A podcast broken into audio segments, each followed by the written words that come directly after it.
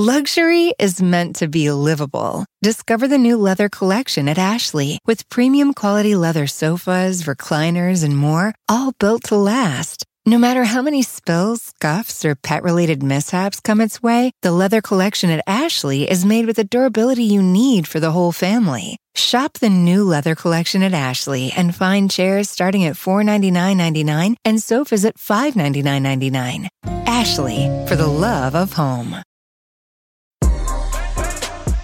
Hey, this is DeRay, and welcome to Pod Save the People. On this episode, we have Maria Haddon, who's running to be the first ever Black queer alderwoman in Chicago. She's also a community organizer. And we have Kina Collins, who's a chairperson of the Illinois Council on Women and Girls. We have to start writing policy and including people into this movement and loving them radically like we have never loved before. Because if we want people to look at us different, we have to work on the internal work that needs to go on. But continuing to silence and marginalize groups within the oppressed group is not going to help us at all. And we have the news, which you know. It's with me, Brittany, Clint, and Sam. And before we get in, I'll just say that something that's been on my heart is like, go where the love is. It's like I would hear people say like, go where the love is, and I just didn't understand it. And now I'm like, I get it. That doesn't mean that we don't walk into the risk. It doesn't mean that we don't challenge systems and structures. But when I'm thinking about like where I'm doing my dream work, where I'm doing my hope work, where I'm trying to like brainstorm and like think about how we transform systems and like do the best that we can do, like I got to go where the love is. And I used to think that was like a fluffy idea. And now I know that part of it is being in places where you know people have shared values, where you know people like can challenge you and you can disagree and your ideas can be in conflict with you not being in conflict. Like those to me are markers of where the love is. And I think that sometimes we inadvertently think that we have to sort of feed into martyrdom to do this work. What I now understand is that we need to go where the love is. Let's go. Hey y'all, it's the news. This is Brittany Packnett at Miss Packetti on all social media. And this is Sam Sinyangwe at Samsway on Twitter and Instagram. And this is Clint Smith at Clint Smith III. I. That was just to make up. I was slow last week, so I had to like just, you know, be back. And this is DeRay at DeRay, D-E-R-A-Y on Twitter. Clint, people, I've been on the book tour and people come up to me being like, I. And I'm like, just tweet, Clint. Because when I tell him that you said it to me, he thinks I'm being dramatic, but you really did say it to me. So I hope those people have been reaching out to you. Yeah, I don't need that mess in my mention. Y'all stay out. Stay away. We have a special guest in the studio today. My son is hanging out while we record. So if you hear laughter or whining or some strange amalgam of the two, that's him and not Sam. So. Hey, Baby J. Boom. And I saw a picture of Baby J, and Baby J has the cutest shirt. It says, "Read to me." And I've seen a lot of baby shirts before, but "Read to me," it just was adorable. I was like, that is dope. I want a "Read to me" shirt. I don't know if we've ever talked about this. Clint, one of the most, I mean, you do a lot of amazing things every day, but one of the most amazing things I ever saw was when you were at you all ceremony and you were talking to Baby J and you were talking about all of the ways in which society was going to teach him as a young man certain lessons, and some of them would be good and some of them would be terrible. And I'm thinking about all of the dads who should be raising their sons like that, all of the parents in general who should be raising sons like that. I'm wishing that from everything it sounds like that Brett Kavanaugh's parents had done the same, and that a lot of the students that he went to school with, a lot of the young men that he went to school with, had gotten that same lesson. Especially as we think about Anita Hill, and especially as we look ahead to Dr. Christine Blasey Ford's testimony on Thursday regarding Judge Kavanaugh's nomination. Yeah, Brittany, I think for me, it was especially important to name that and to recognize the ways in which young men are taught, or boys are taught from a young age about ideas of power and consent and what they believe they do or don't have a right to. And whose bodies they do or don't have a right to. And I think, you know, my wife and I have made it a point to begin having those conversations with our son from a young age. And, you know, obviously in an age-appropriate way. But to your point, I think we're seeing a very real sort of manifestation of the consequences of what happens when that doesn't happen, and what's going on in the Kavanaugh hearing. So this Kavanaugh situation keeps getting worse and worse and worse by the day and more obscene. And so now, you know, we're confronted with the possibility that this man will, despite everything, could be confirmed to a court and be the second, at least, justice on the court who has been credibly accused of sexual assault. 2 out of the 9 justices with Clarence Thomas. And so in what world is that a legitimate form of government where you have people who have likely committed sexual assault in positions of power to determine the constitutional rights of every American, including the majority of Americans who are women?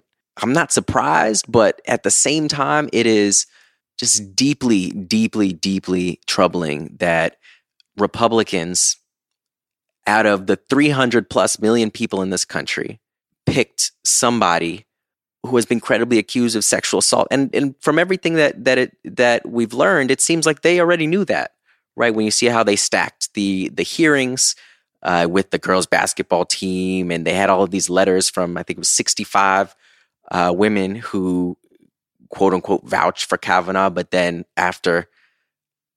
later on, we learned that many of them actually didn't vouch for him at all or retracted that.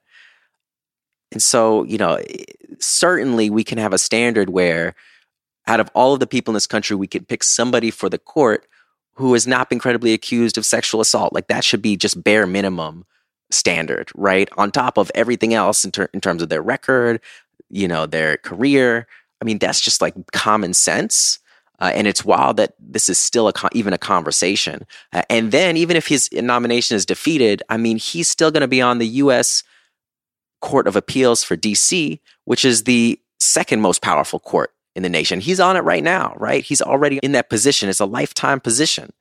And so we really need to start shifting the conversation and talking about, I mean, he shouldn't even be on that court. He shouldn't be on a court, right? He should actually not be in a position to determine what rights people have in this country, especially women, right? And so, you know, he needs to be impeached from that position.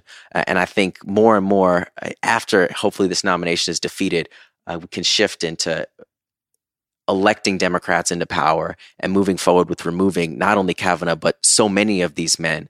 I'm thinking about Jim Jordan.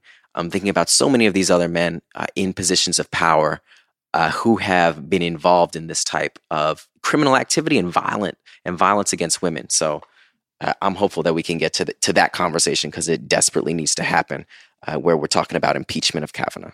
And what we're teaching young people, what we are teaching young men is acceptable behavior. And what we're teaching young girls is behavior that they have to accept, that if they are ever to be harmed, if they're ever to be assaulted, that they can never actually come forward and say anything. And I would say not just young women, right? But anybody who ends up being the survivor of a sexual assault, that them actually coming forward will not be treated as truth. It will not be treated as valid. It will not be treated as traumatic. That is what this moment is telling so many young people. And it's not just the fact that it potentially happened. It is the fact that he potentially lied about this and so many other things.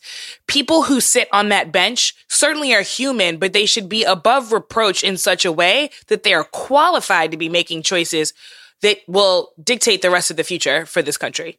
Yeah, and part of what I've been thinking a lot about this week is, you know, a lot of the discourse, I think, is being shaped or is through the lens of like, oh, well, he was 17 when he did this. Boys will be boys. 17-year-old teenagers, when they're drunk, you know, things happen. And I've been thinking a lot. There was a tweet that went viral. I can't remember the young woman who posted it, but it was something along the lines of, I'm so unsettled by the nature of the discourse that suggests that like a 17-year-old isn't mature enough to make decisions around whether or not they are going to sexually assault a young woman's body. And this was a 17-year-old girl saying this. And that really struck me in a profound way, in thinking about how many young girls and young women or women who have experienced this, as I think we've seen over the past week and several weeks with so many people coming forward and so courageously sharing their stories. Like, what is it?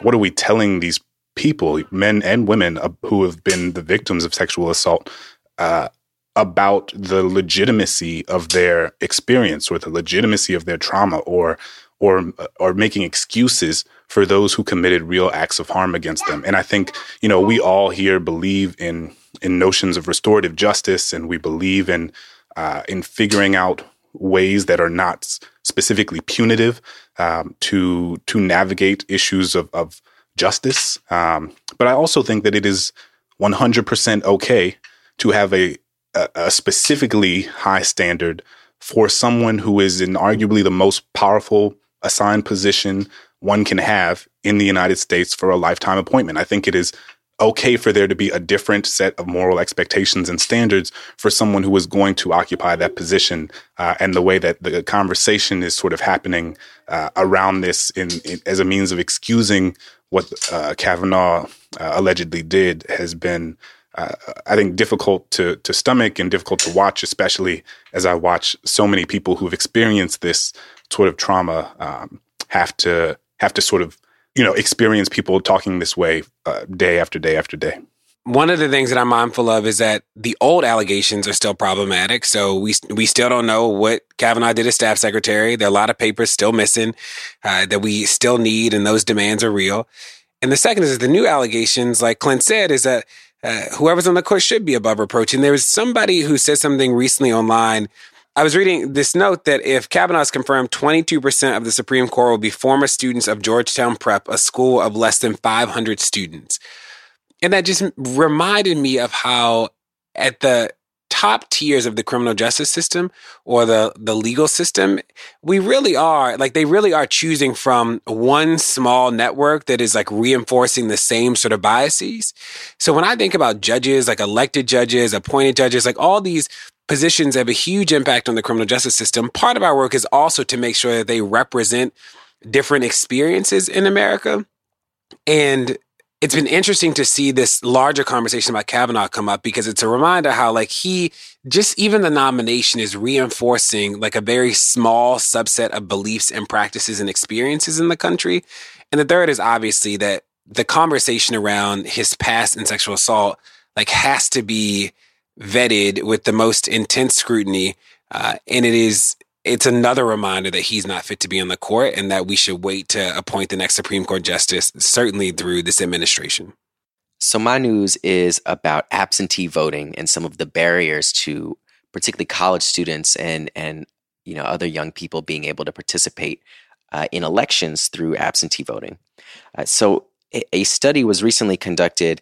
It was a set of focus groups in Fairfax County, Virginia, where they talked with a number of college students and learned that for many of them, they were having trouble casting absentee ballots because, interestingly enough, they didn't know where to get stamps for the ballots to send them in the mail. And so this was this is interesting because I didn't even think about stamps necessarily being the barrier here, but indeed, according to these focus groups, access to stamps, knowing where to get the stamps, is a huge barrier that many college students have cited as a problem. And what's interesting about this is that what I learned was that there's actually a patchwork system where different jurisdictions have different rules about what type of postage is required to send in an absentee ballot. So in some jurisdictions, you know, a regular stamp is required. In other jurisdictions, even a first-class stamp is not considered enough. It actually costs more than that to send a ballot.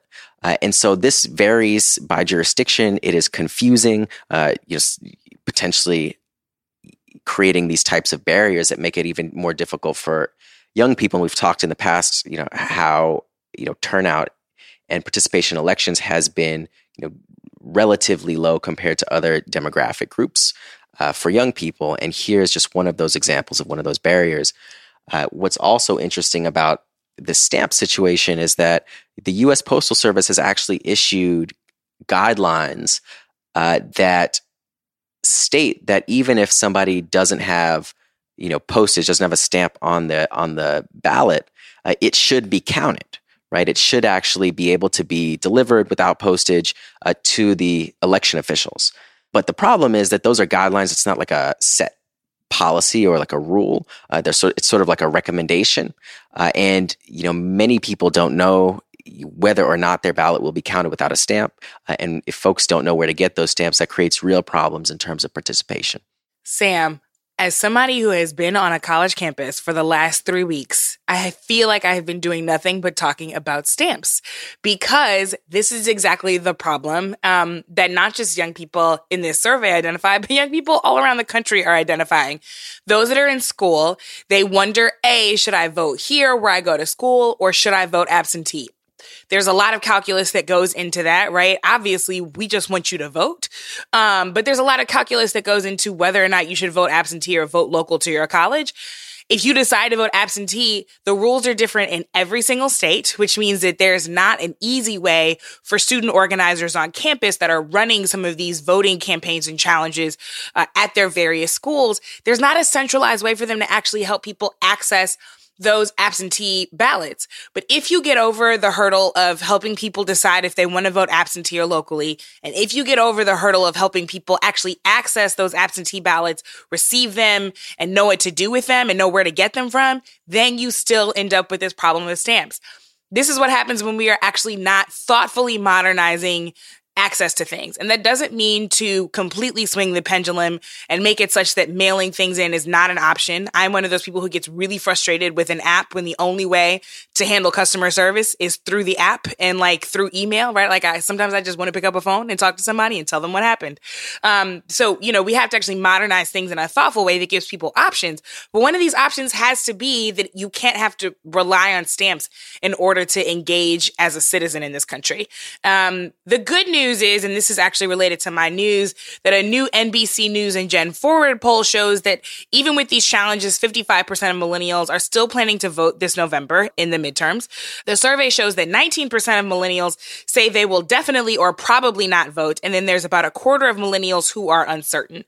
I would, of course, love for these numbers to be higher, but we've all talked all the time about the disenfranchisement that young people experience, the disillusionment that young people experience. I know young people on college campuses who were excited and showed up to vote. And then there were lots of funky things that got done with their polling places. They closed early, machines were broken, lines were too long, they had to get to class. So these things discourage people from the repeat activity of voting. And then on top of all of that, there's an understandable and valid feeling among a lot of young people that these are systems that have never worked for us in the past. And we should be clear that it's not that these young people are not civically engaged. Lots of them have engaged in ways that are not necessarily traditional, but they are still models of civic engagement, whether they've marched, whether they've called their senators, whether they've created local campaigns, whether they've created apps, whatever that is. A lot of them have been very civically engaged, but a lot of them are discouraged from voting in particular. So I'm glad to see that at least 55% of millennials have a plan to vote, but most certainly there are still obstacles between now and November that they're going to have to overcome. Yeah, I'm so glad y'all brought this up. This is incredibly important. And it's interesting because I think there's a lot of data and a lot of studies out there that are telling kind of different stories about the extent to which college students and young people are involved in the electoral process and have been over the past couple of years. So what's interesting is there was a new study at Tufts that said that turnout increased on college campuses in 2016 by 3%. And so turnout was 48.3% in 2016 as compared to 45.1% in 2012. And among those who were registered to vote, 68.5% voted in 2016 compared to 65.3% in 2012. And so, you know, obviously it's important to note that those were presidential election years, and traditionally, turnout has been abysmally low for young people in midterm elections. Data suggests that only 18% of college students voted in 2014 compared to about 37% of people voting in the overall population. And to your point about stamps, I think it's really interesting because I think we're in this moment in which so much of the technology that has been used for decades is now antiquated in the context of the young people coming of age today. So I recently talked to a group of high school students who have never really had to use an analog clock, right? The only time they see clocks with two hands and not digital clocks is if they have a grandfather clock in their home for decoration or And, you know, even more and more schools are beginning to not even use the analog clocks to the same extent. So I think it's, you know, thinking about the way that certain types of technology are maybe not of the best use in our sort of current technological and political moment. And that the stamp comment made me think of that. But I think there's also a sort of responsibility. There's an institutional responsibility from our government, our federal government, our local government, our state governments. But I think what's interesting is that a lot of universities have also taken a huge initiative to promote voting on their campuses, knowing that voting has been, you know, traditionally low on college campuses. And I think that more universities are recognizing that they can do it in a way that is nonpartisan. And in a way that is tied to understanding the importance of civic engagement.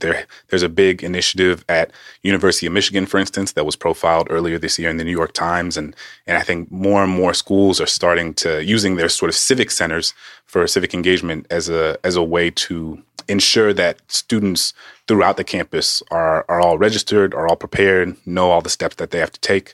And I hope that everybody knows moving forward what they need to do on their respective campuses and their respective towns in order to make sure you're registered. And everybody keeps talking about how important this election is, and we will continue to do so because it is.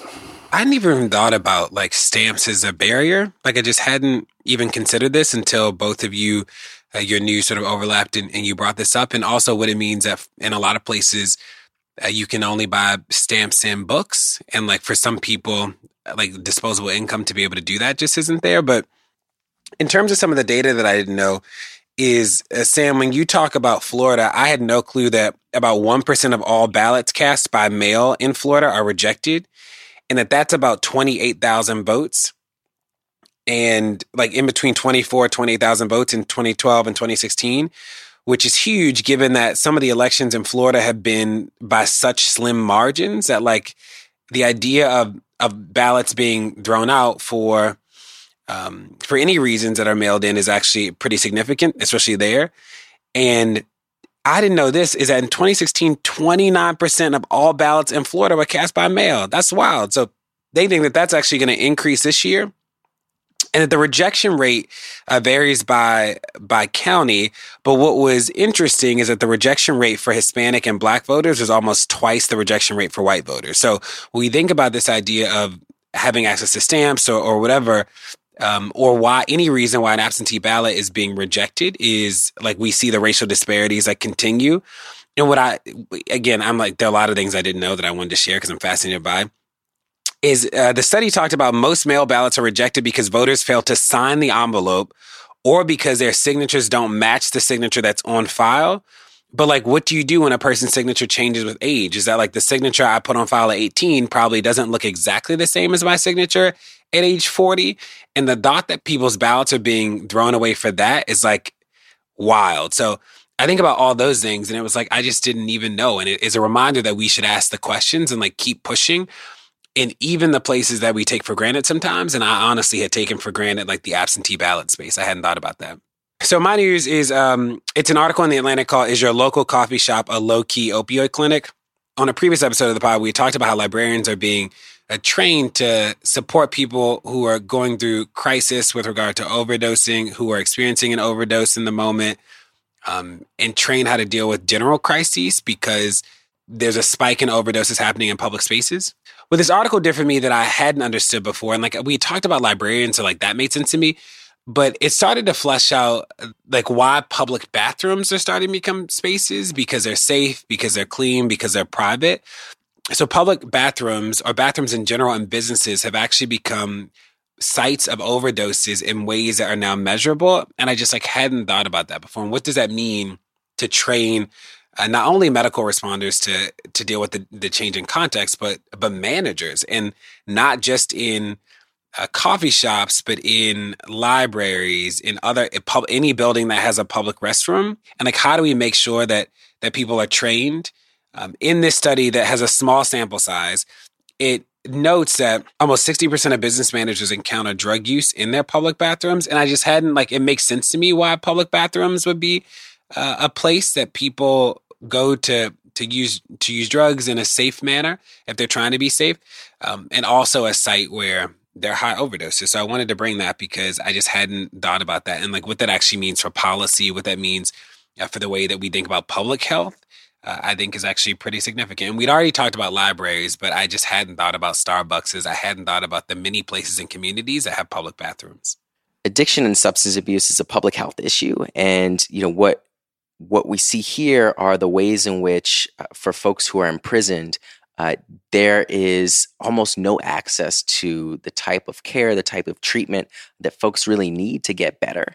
And, you know, we think about the concept of, you know, a prison and incarceration, you know, there is sort of this theory that it should be about rehabilitation and making sure that people, you know, come out ready to, you know, that have dealt with sort of some of the issues that brought them into prison and they get out of prison, sort of ready to reintegrate into society. And what we're seeing here is actually there's a yet another example of how prisons have really no intention of meeting people's needs, especially with regards to health, and instead sort of make it even more difficult when people are trying to take matters into their own hands, are trying to get the treatment that they need. They crack down on people and make that even more difficult and punish people for that. And I'm reminded also of how, as a related issue, folks who are incarcerated also have financial barriers to being able to access the healthcare and medical treatment that they need, and that depending on the state, there are pretty extreme medical copays that prisoners have to pay in order to access medical treatment. So, for example, in many states, the medical copays can be, you know, anywhere from $3 to $10. But in, for example, in Texas, it's $100 a year that you have to pay in order to get, you know, medical care while you're in prison. Now, mind you, for somebody who's incarcerated, in order to make that much money, even, you know, $5, $10 to pay for a medical visit, that means that's like 20 hours, 40 hours of work, of hard labor in order to earn, you know, at cents an hour, which is what they make, in order to earn the money to actually see a doctor. And in Texas, again, $100 a year. And prisoners in Texas work full-time. They work in the fields in many cases, and they make no money at all doing that work. So that's just another barrier that's been put in place, not only to exploit prisoners and take money from them, but also to make it even more difficult for them to access basic medical care that they need.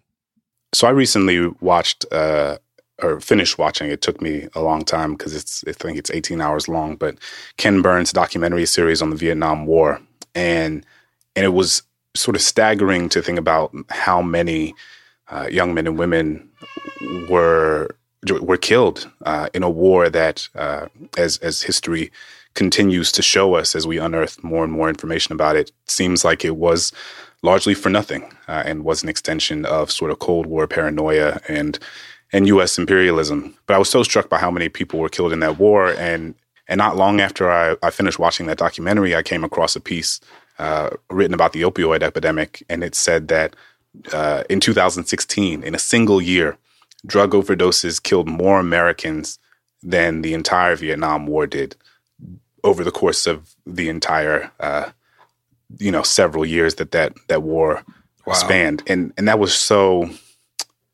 I don't know why that struck me in such a way that felt different than so many of the sort of other statistical parallels that I had heard, in part maybe because I was inundated with these images of body bags coming back from Vietnam on the documentary. But I think it's so important that we continue to bring this up because even though it's relatively well covered, I don't think that we always, unless you are sort of proximate to the problem in the way that so many people are, I think we can forget how profoundly this is impacting so many people and continues to.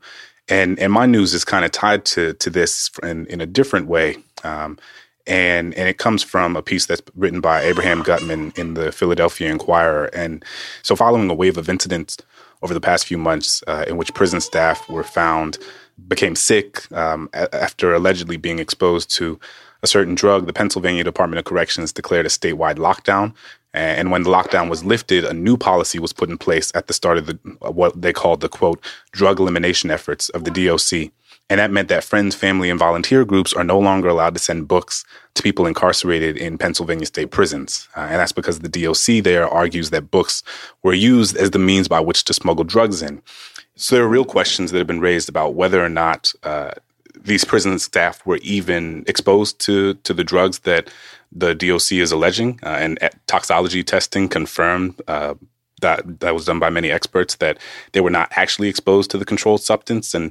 And so it's incredibly concerning that the DOC would put a complete ban on books rather than just, for example, examine books more carefully for the substances that they're allegedly concerned about.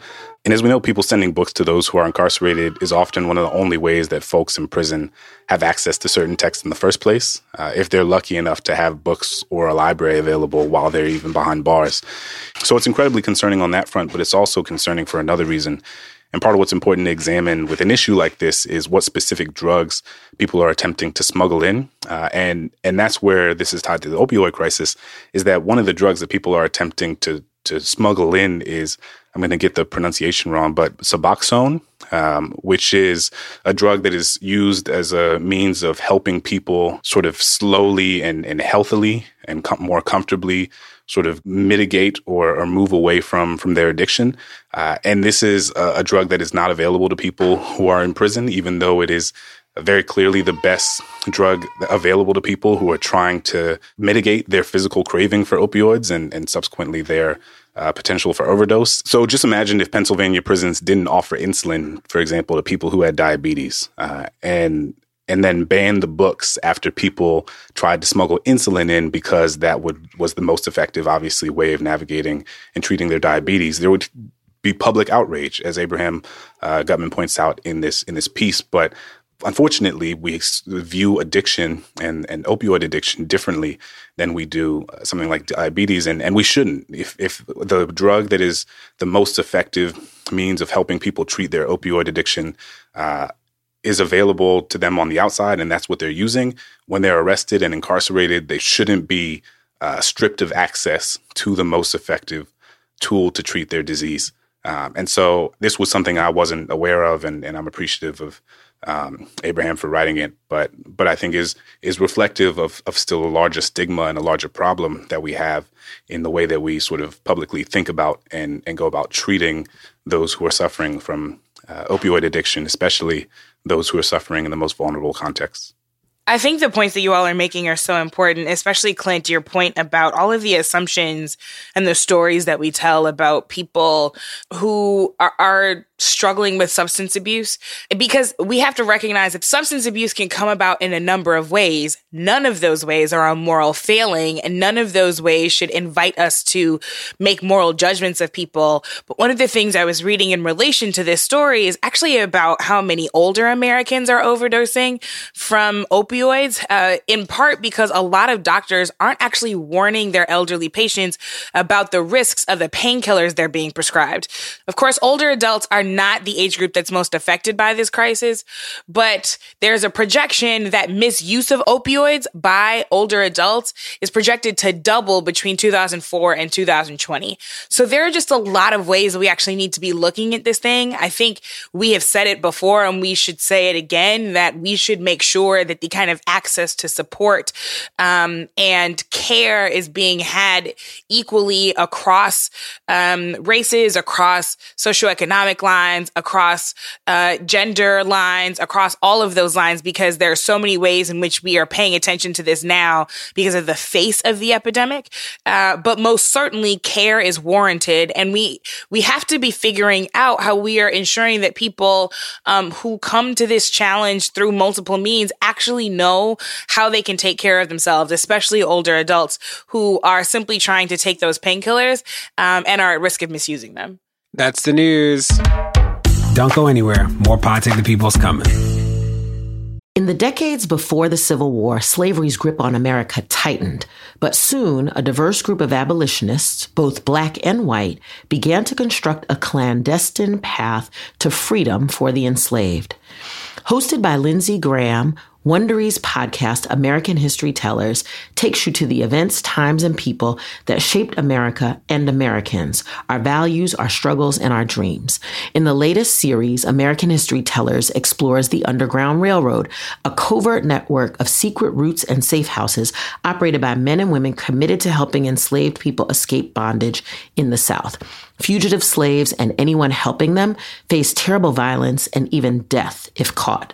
But for those brave enough to risk the journey, the Underground Railroad offered a path to the northern states and Canada where their freedom was assured.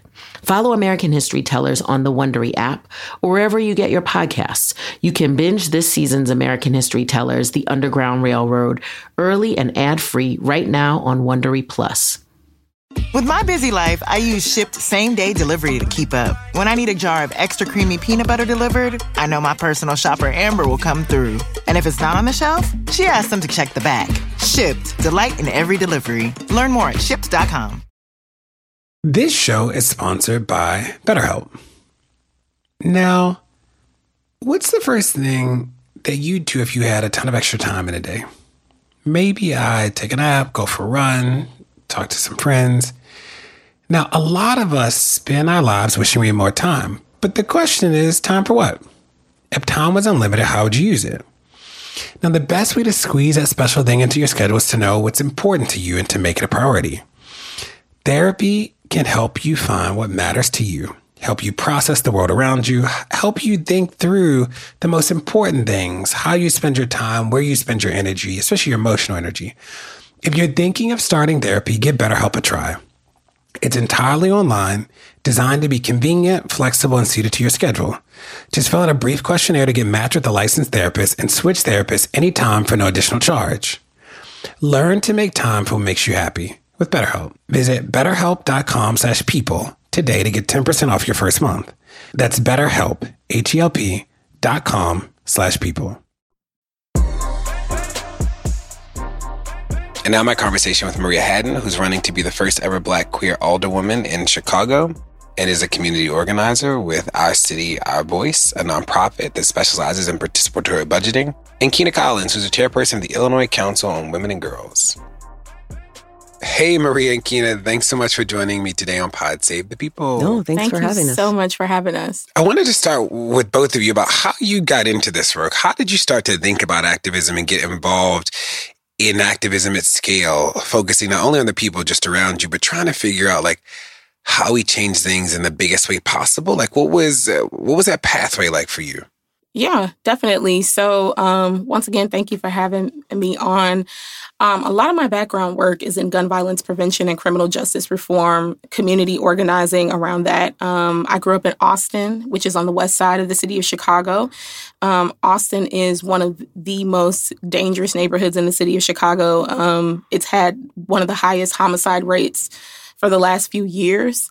And growing up in Austin, how I got involved in GBP work was because I had witnessed a teenager die at the hands of gun violence at like the age of 7. And so I knew the shooter, I knew the victim. And so it allowed me to humanize both of them. And they were regular kids, right? And so I knew that I had to go beyond the gun if I wanted to curb gun violence. And that meant striking at the root causes of that.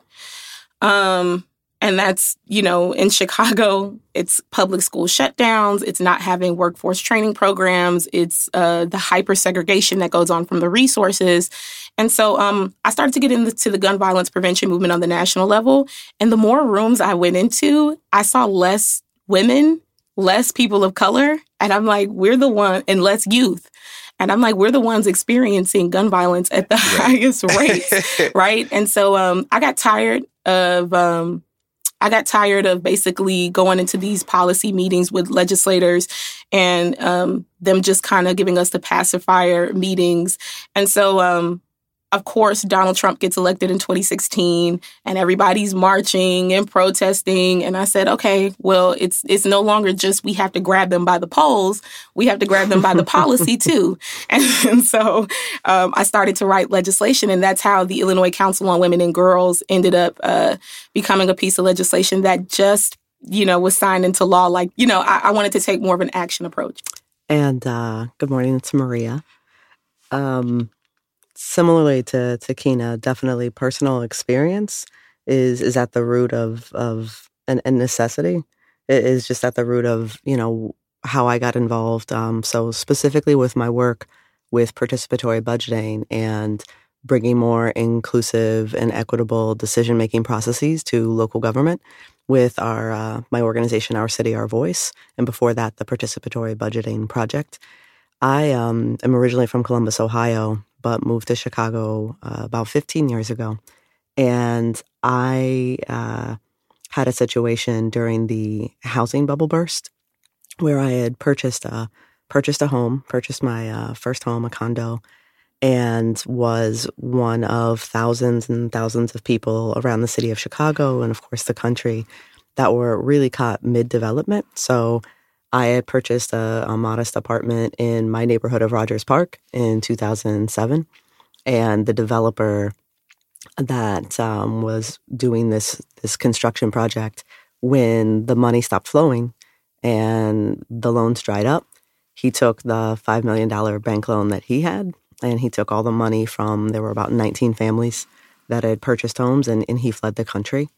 And so I spent 3 years organizing with my neighbors, just trying to keep our lights on and our water flowing, making repairs, figuring out how we were going to complete the other half of our building with no money, as he had taken a lot of kind of our homeowners association fees and things as well.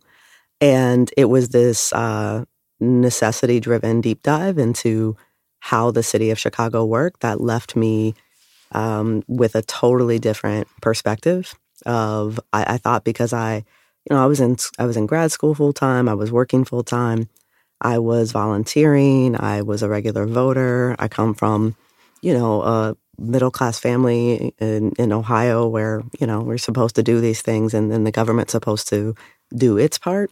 And finding that the city of Chicago and I did not have the relationship that I thought we did when thousands of people around the city, renters, homeowners, were literally like losing their homes. And I talked to the city council person in charge of my district about it, saying, you know, what conversations are you guys having at city council level about how you're going to help thousands and thousands of residents in the city? And the answer I was given was that it's a really big problem and no one person could fix it. So that was in between 2007 and 2010, and that's also when I got to volunteer in our first participatory budgeting process in my community. So we're the first municipal district in the United States, the 49th Ward in Chicago, where participatory budgeting was used, and it's just the opposite, right? It's the idea that these really big problems that no one person can fix, in my opinion, that's why we have government. That's why we organize. That's why we build community and work together. And that was the experience I had volunteering and participatory budgeting that led me to go on to be a founding board member of the national organization and continue the path of work that I've been on for the last 8 years. I mean, wow. It is like the work got brought to you in so many ways, and you understood your call to action is necessary in that moment. You know, Kina, I wanted to ask you about what is it like to be so proximate to trauma and see people on the national stage or people who've not been to Chicago, spend no time in Chicago, talk about the violence and they pathologize blackness and they talk about, they essentially feed this narrative of black people as savage. And so what is it like to be in the midst of that conversation at the national level, at the local level, help people think and like to help people think about like what solutions look like and like to challenge the way they're thinking about the system today? Like, what is it? I just want to know, like, what's it like to be in the midst of that and do this work, like the midst of the reality and the midst of like the narrative? Yeah. So the one thing that I always like to tell people is that Chicago has a history of grassroots organizing. We are a grassroots organizing city. So this myth that Black and brown communities are not boots on the ground every single day trying to prevent intracommunal violence, because that's exactly what it is. We know it's a red herring to say Black on Black crime, right? That doesn't exist, right? It's who you're in proximity to. To say that we don't try to curb the intercommunal violence that goes on. It's just a gross mischaracterization of the folks in the city of Chicago. I always point people to back to elected officials, aldermen, the mayor's office, and specifically the city budget, because it shows the priority of the city of Chicago, right? When we have the Chicago Police Department being constantly invested in, and then Black and brown communities having their schooling and education defunded and not being invested in, what do you think is going to happen, right? They've increased the police budget by 3.9%, and that doesn't sound like a lot, but the police budget currently in the city of Chicago is $1.5+ billion, right? But Chicago Public Schools needs $3 billion just to be habitable, right? Like, there's holes in the wall and mold in the school and lead in the water. And so people don't look at, on the micro level, what's going on in some of these communities that is kind of inflaming a lot of this violence that's going on. When you cut opportunities, when you cut the ability for people to mobilize and have a higher standard of living, of course, violence will not be reduced. And so, once again, I think it's important to be at the policy table, but also encourage people to be a part of the direct action, right? Because there's an accountability piece that needs to take place. And so I try to find that good balance, but it's not abnormal to come to a neighborhood in the city of Chicago and see people getting resources for their community, organizing to prevent being violence interrupters, and just being hands-on the approach to curb the gun violence in the city of Chicago. And what's a violence interrupter for people who've never heard that phrase before? Yeah, a violence interrupter. Actually, a great program was started in the west side of Chicago, which is the portion of Chicago that I'm from, called Ceasefire. And essentially, it was ex-gang members, people who were in street life, who came in and they intervened before violence occurred. So essentially, it gave the community the power to nip the violence in the bud before we would even have to call law enforcement. And actually, Ceasefire was able to reduce gun violence by about 51% in the first year that it was implemented. And so it's basically training people who are already in the community, who people know, everyday people in these communities, who they see, who they trust, who they have rapport with, who come in and do essentially community policing, right, without having to call the law enforcement, which we know can be problematic at times when they come. And so that's what a violence interrupter is. Mm-hmm. And I want to, you know, pick up what Kina was talking about. So that Ceasefire program now in Illinois is called Cure Violence. Yep.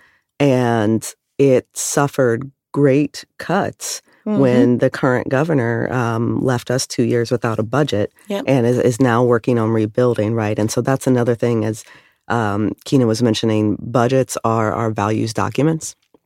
Where we spend our money in a city or a county or a state or a country is where literally we are showing value and priorities and what we care about. It is not difficult to figure out where we should be prioritizing our budgets. And working with people in this participatory budgeting process is a really empowering thing. So whether it's looking at violence interrupters who are literally being given the resources to do the community building work that's not only interrupting violence, but also humanizing people who are constantly told through decades of being devalued by government, by the closing of our schools, by the divestment in infrastructure in Black and brown neighborhoods in Chicago and poor communities, that we don't matter.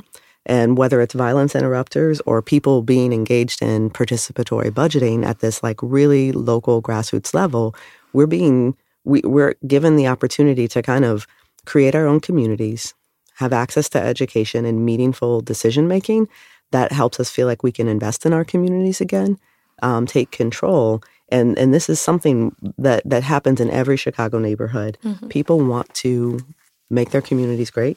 They want to have a say. They want to participate. And when given the opportunity and the chance, they do. This current mayor, Mayor Rahm Emanuel, when he came into office in 2009, one of his first priorities was to close 6 mental health facilities in the city.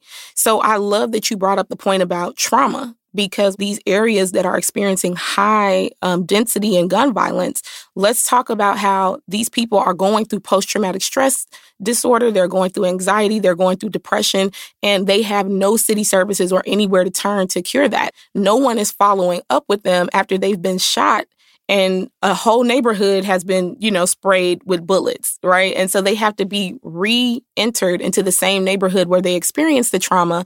And people don't know that a lot of the times those people who suffer from the PTSD, they can't tell the difference between a threat and a non-threat anymore because they're suffering through that PTSD and anxiety. And Maria, you talked about like the experience around housing and how that sort of pushed you into activism. I'd love to know what you learned about how power works or doesn't work, or what the government's responsibility should be versus what it is, or like, what did you learn about the system or about the way people interact with the system, like just from that initial experience and from the work that it birthed? That's a great question. I often tell people I learned how to tile floors. I learned how to I learned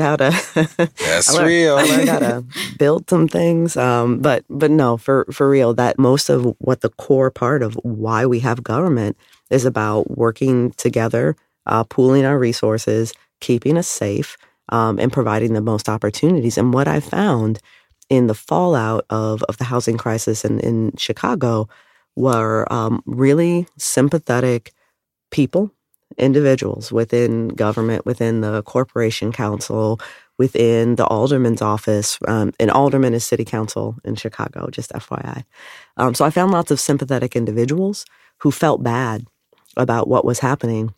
But what I found were no systemic institutional plans in place to help residents. And we had to rehire an architect because the developer had built our building too far off plan.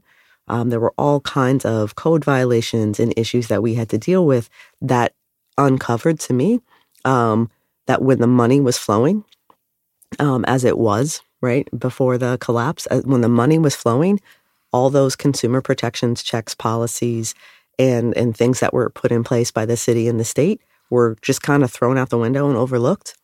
And it showed me a failure of government even at the local level in making sure that just because somebody was making money, that we're not just throwing all these kind of rules and regulations out the window. And then there was no responsibility afterwards. When it became clear to me that no one else was going to do it, we did it ourselves. And so finding a way to be part of government, to find ways to bring people into government with these participatory decision-making processes, and especially around the budget, is why I chose to continue doing that work. Hey, you're listening to Pod Save the People. Don't go anywhere. There's more to come. With my busy life, I use Shipt same-day delivery to keep up. When I need a jar of extra creamy peanut butter delivered, I know my personal shopper Amber will come through. And if it's not on the shelf, she asks them to check the back. Shipt, delight in every delivery. Learn more at Shipt.com. When it comes to buying your first home, everyone has questions. Can we even afford to buy a house right now? Well, I need to negotiate. How do I even negotiate? Luckily, a RE/MAX agent has answers. Hey, Brian, those are really good questions. They are? Thanks. It's my first time buying. I work with first-time buyers all the time. I got you. RE/MAX agents have more experience than other real estate agents. Visit RE/MAX.com or download the RE/MAX app to find the right agent. The right agent can lead the way. Each office independently owned and operated. Luxury is meant to be livable. Discover the new leather collection at Ashley with premium quality leather sofas, recliners, and more, all built to last. No matter how many spills, scuffs, or pet-related mishaps come its way, the leather collection at Ashley is made with the durability you need for the whole family. Shop the new leather collection at Ashley and find chairs starting at $499.99 and sofas at $599.99. Ashley, for the love of home. This is for both of you. You know, I remember when I ran for mayor, is that one of the most sort of interesting pieces of backlash that I got was people saying that the most serious work happens outside of activism, that if we want to really change the way the system and power flows, that we have to do it from the outside, that we have to push the system to be better. That was before Trump ran for office. You know, now running for office is very differently. But, you know, I obviously didn't agree with that, which is why I ran for mayor. But I'd love to know, like, how you experienced that in your hometown and, like, what you think about that. Sure. I've been in the activism space and have really spent a lot of the last 8 years in that middle ground between activism and also that kind of civil society work, right? So being in a nonprofit, I work always in the space of government and community, grassroots and top level decision making, and in creating the relationships in that space. So for me, it wasn't as much of a leap, and also I keep my connections and I keep in touch with my kind of organizing homes and my activism homes, and I think it's very important that everyone kind of be in the space where they're most effective. And so one of the big questions I asked myself when trying to decide whether I should run or not was, will I be effective in this space?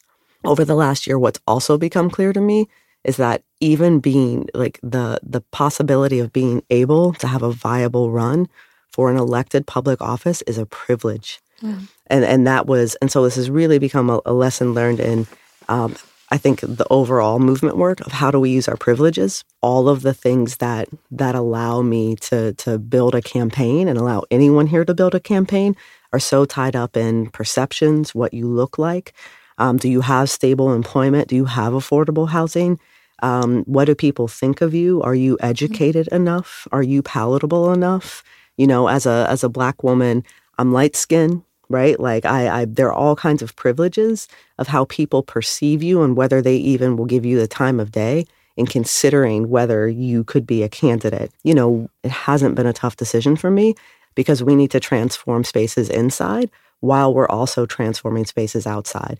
So for those of us who have the experiences, the access, and the privileges to connect those spaces, I think we need to use it. And we need to use it in service to our communities.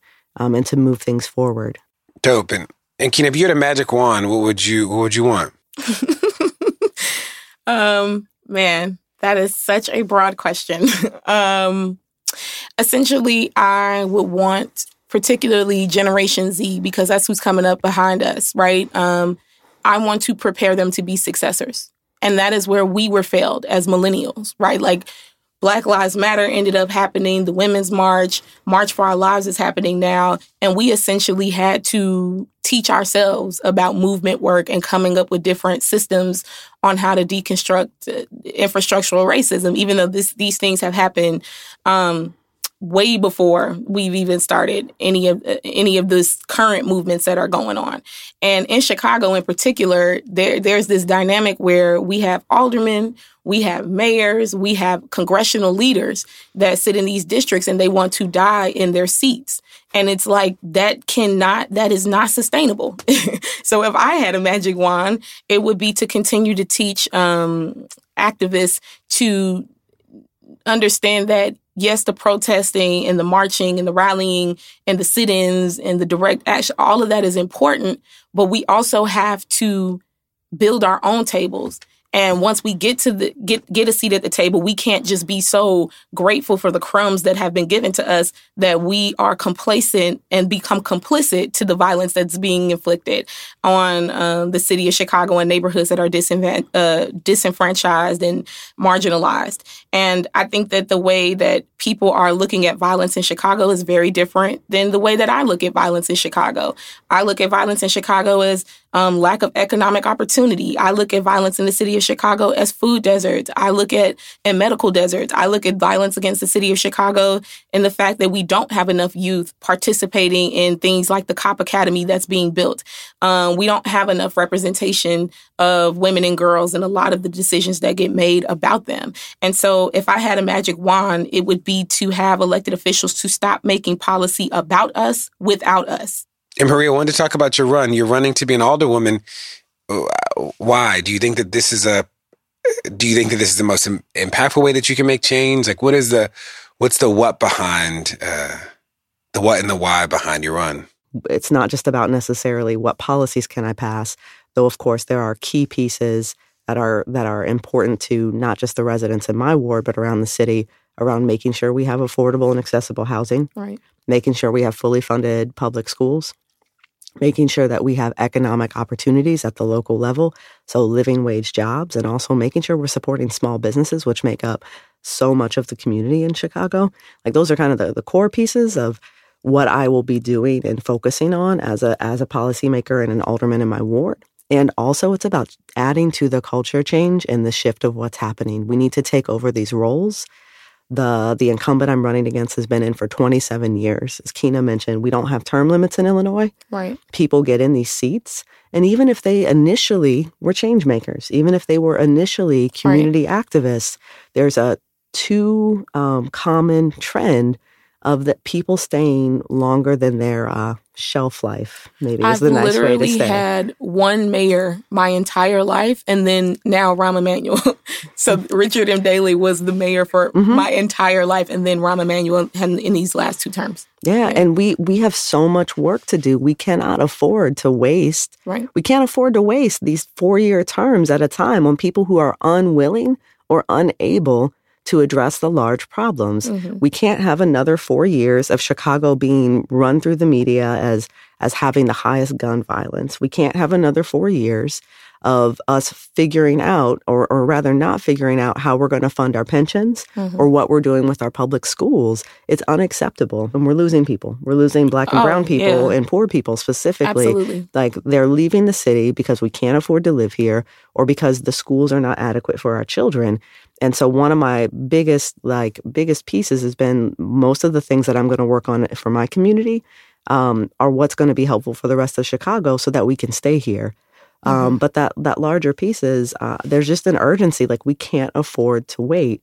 We can't afford to wait any longer. We're seeing this, and I'm sure you're seeing it in your city, DeRay. Like, people are angry and they're motivated, but also people are hopeful. And so I think we've all been told a lie in Chicago. And the lie is, this is the way it has to be because this is the way it's always been. Yep. And that culture, that stagnation would be fine if everything was great. But people are dying. People are leaving. People are homeless. People are hungry. And it's not acceptable. But I am not alone. As Kina mentioned, there are people all over the city. We're going to change our city council. And we have a different attitude. And that attitude is, it's a lie that you can't change things. And what do you say to the people who are like, voted my whole life, voted, I did it over and over, and like, the world just didn't change the way that I was promised it, or I was told that the world would change? Like, what do you say to those people who's like, hope is challenged in moments like this? Well, I would say, like, any movement that happens is, we can't be with the instant gratification. Like, we cannot. Like, this is decades and generations of infrastructures of racism and sexism and classism, especially in major metropolitan cities like the city of Chicago. And that takes time. And I always encourage people to continue to invest back into the community, because there's absolutely no power like people power, right? And so it's the small, immediate steps that we need to take, action steps that we need to take in front of us, versus just the major things that we think we can change overnight, because that's not going to happen, right? It's not going to happen overnight, nor should we want it to happen overnight. We should go through the process. Once again, like I said, create successors, but also understand that what are the immediate things that we can do in our communities right now, whether that's community beautification, which is something that's huge and needs to take place here in the city of Chicago, really getting involved in local school councils to make sure that your schools are not getting shut down. Like I said, striking at the root causes of gun violence, right? And that's community, once again, community investment and relationship and rapport building with your neighbors. All of those things are day-to-day things that you can start to do. Obviously, it's not going to flip the entire system on its head, and it's not the sexy work that everybody wants to do, but it's the important work. And I think that we confuse like excitement with the new thing that's happening with actual infrastructural change and institutional change. And so that's something that, like, I'm even dealing with as I built out the Illinois Council on Women and Girls. You know, I think that there's a great movement. This is the year of the woman. Over 500 women ran for office. 309 ended up on the ballot. We have like over 180 nominations for the House, 11 governor seats. All of this is great. But at the end of the day, it's going to take some real work for us to start closing that pay wage equity gap. You know, celebrate the tiny wins that you have in your immediate environment. And as you take a step back and you look at the bigger picture, you'll see how you're starting to impact change. But it takes time. We can't do these things by ourselves. Sure we can. Like, we can't. And to try and do them by ourselves or to face them alone is to face despair and defeat and to be overwhelmed. And we can only do them together. And the relationships we build all have value. So even in our losses, we have learnings. We have relationships, and we move forward in progress. And that's the best advice I would give to folks. Like, our expectations are not always going to be met. We need to have longer perspectives and views, but mainly you need to form a community. You need to get with other people, and you need to do this work in community and together, because we can't do it by ourselves. And I think beyond that, just really quickly, we need to talk about how oppressed and marginalized groups of people oppress other people within those groups, right? Like, black women, for example. I don't know if people are ready for that one. Look, do we have time? But let me quickly just say. Pray and preach. Let me just quickly say one thing that I have been talking to a lot of women across the state about, and white allies in particular, is that, you know, black women have saved the Democratic Party for generations. But beyond that, when I wrote the Illinois Council on Women and Girls, when we were writing the bill, I said, I want to include transgendered women and girls. And that caused this uproar amongst women. The biggest people who pushed back were women. And I'm like, how is this possible? We have to start writing policy and including people into this movement and loving them radically like we have never loved before. Because if we want people to look at us different, we have to work on the internal work that needs to go on. Mm-hmm. But continuing to silence and marginalize groups within the oppressed group is not going to help us at all. So we can't have these unrealistic bars of each other. We can't be suspicious of one another. And if you are, that's why we're not making the strides that we need to be making. And you'd be the first Black queer woman on the council. That's correct. And the first Black alderman on the north side of Chicago. That's right. Because Chicago. I mean, let's go. Wow. Let's go. We got a lot of work to do. And how do you think about your organizing work when you think about the complexity of identity, when you think about your organizing work, when you think about all the things that we're engaged in to make the world we know it can be? Yeah, no, it's a great question. I find it, and I count this as a privilege and a blessing. The family that I have, the community I've always had around me, have made it pretty easy for me, easier than I know other people have it, to hold all my identities in a lot of comfort, in my own skin and kind of in who I am. But that's also one of the things that I know that I have the benefit of bringing that into other spaces. So in my work, in my community, in everything that I do, me being comfortable and being, to borrow from our BYP 100 slogans, unapologetically Black, unapologetically, you know, queer, yes, unapologetically a woman, and all those things. It actually makes a difference, right? Like, yes, when you show up and I'm in my space and I'm feeling comfortable, it's almost like a challenge or a dare to other folks to not be. Mm-hmm. I also happen to be kind of a nice person and pretty good at making people feel comfortable. You are very nice. But it is also about representation, right? Mm-hmm. So I'm very aware that there's stepping into a public space means stepping into representation. And as people can't be what they can't see. And also on the issues, we do have a Black caucus in Chicago City Council. Do we? And we have an LGBT caucus, right? And we have a new women's caucus.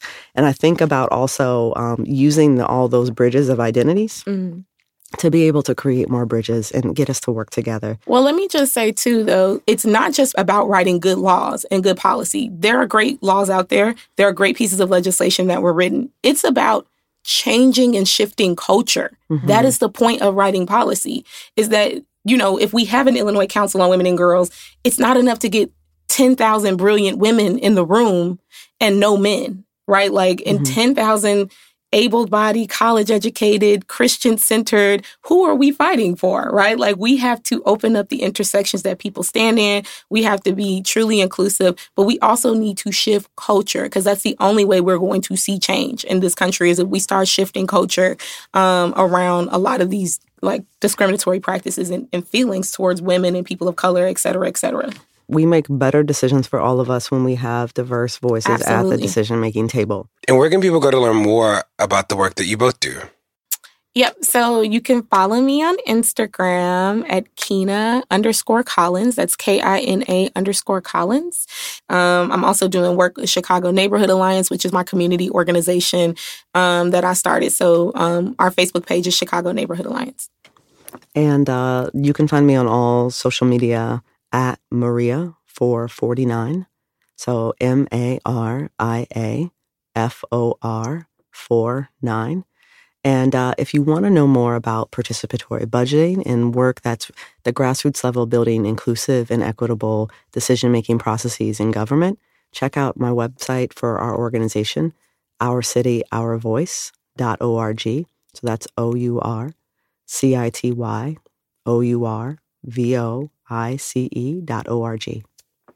And the last question is a question that I ask everybody, is that what's a piece of advice that you've gotten over the years that stuck with you?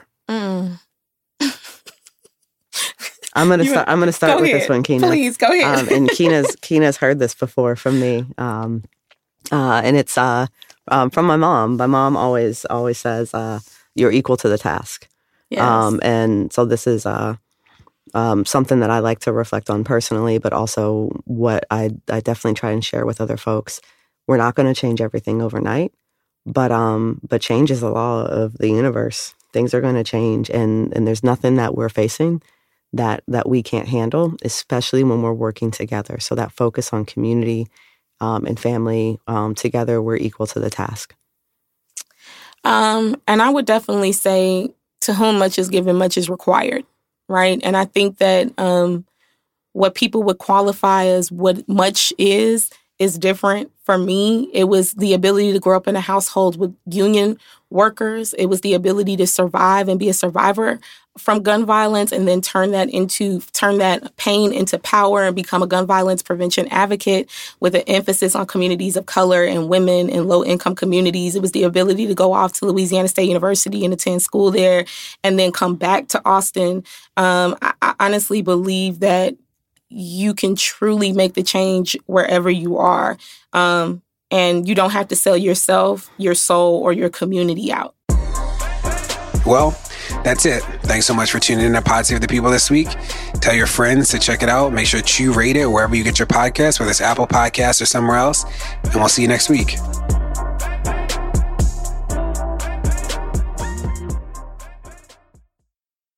Want the same expert advice you get from the pros in the store while shopping online at DiscountTire.com? Meet Treadwell, your personal online tire guide that matches you with the perfect tire for your vehicle. Get your best match in 1 minute or less with Treadwell by Discount Tire. Luxury is meant to be livable. Discover the new leather collection at Ashley, with premium quality leather sofas, recliners, and more, all built to last. No matter how many spills, scuffs, or pet-related mishaps come its way, the leather collection at Ashley is made with the durability you need for the whole family. Shop the new leather collection at Ashley and find chairs starting at $499.99 and sofas at $599.99. Ashley, for the love of home.